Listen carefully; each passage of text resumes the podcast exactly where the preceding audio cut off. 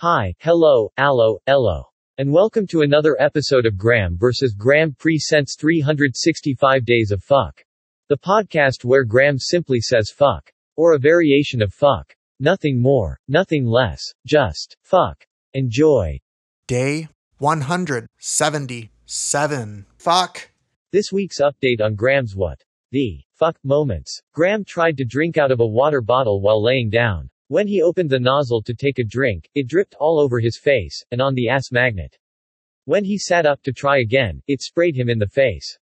Graeme is fucking stupid. Oh, if you don't know what an ass magnet is. It's a couch. With all of that out of the way. If you have not yet, subscribed to Graeme versus Graeme Presents on your favorite podcast platform, you should do so, and you can tune into all of the Graeme versus Graeme Presents short podcasts for short attention spans. Shows include 365 Days of Fuck, The Weekly Shit, and Monday Monkey Poop. Goodbye.